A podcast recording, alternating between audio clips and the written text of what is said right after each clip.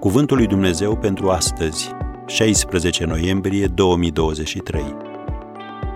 Setea după Dumnezeu. Doamne, dă-mi această apă ca să nu mai fie sete. Ioan 4, versetul 15. Există o sete după Dumnezeu în fiecare dintre noi. Femeia samariteancă încerca să-și astâmpere această sete prin relații multiple și nu funcționase. Când încerci să găsești în ceilalți ce poți găsi numai în Hristos, vei pune atâta presiune pe relație încât aceasta se va rupe sub greutate. De ce a spus Domnul Isus în Ioan 4, versetul 18, cinci bărbați ai avut și acela pe care l-ai acum nu ți este bărbat? Pentru că primul lucru pe care trebuie să-l facă cei aflați în suferință este să rupă tiparul după care îi folosesc pe ceilalți ca pe un narcotic, pentru a le alina durerea cauzată de golul lor lăuntric.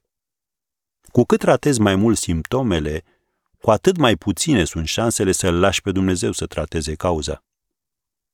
Cealaltă tendință disfuncțională care poate exista este să mărești mereu doza. Când pentru a-ți crea sentimentul plinătății în viața ta, devii tot mai dependent de alții și nu de Dumnezeu, abuzezi de relația ta. A te agăța de oameni e ceva foarte diferit de a-i iubi. Nu e atât de mult o declarație a dragostei pe care le-o porți, cât este un strigăt al dorinței tale după ei. Asemenea, poftei e ceva extrem de egoist. Înseamnă că ei în loc să dai. Domnul Isus a stins setea femeii samaritence cu cuvântul său, spunându-i, oricui va bea din apa pe care o voi da eu, în veac nu-i va fi sete. Ba încă apa pe care o voi da eu se va preface în el într-un izvor de apă care va țâșni în viața veșnică. Am citit versetul 14 din Ioan 4. Și ea s-a întors acasă schimbată total. Pentru că asta face, așa lucrează Domnul Isus.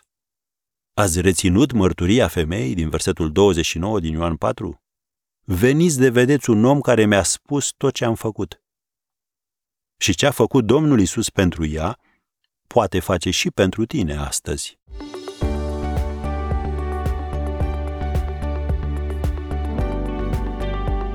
Ați ascultat Cuvântul lui Dumnezeu pentru astăzi, rubrica realizată în colaborare cu Fundația SER România.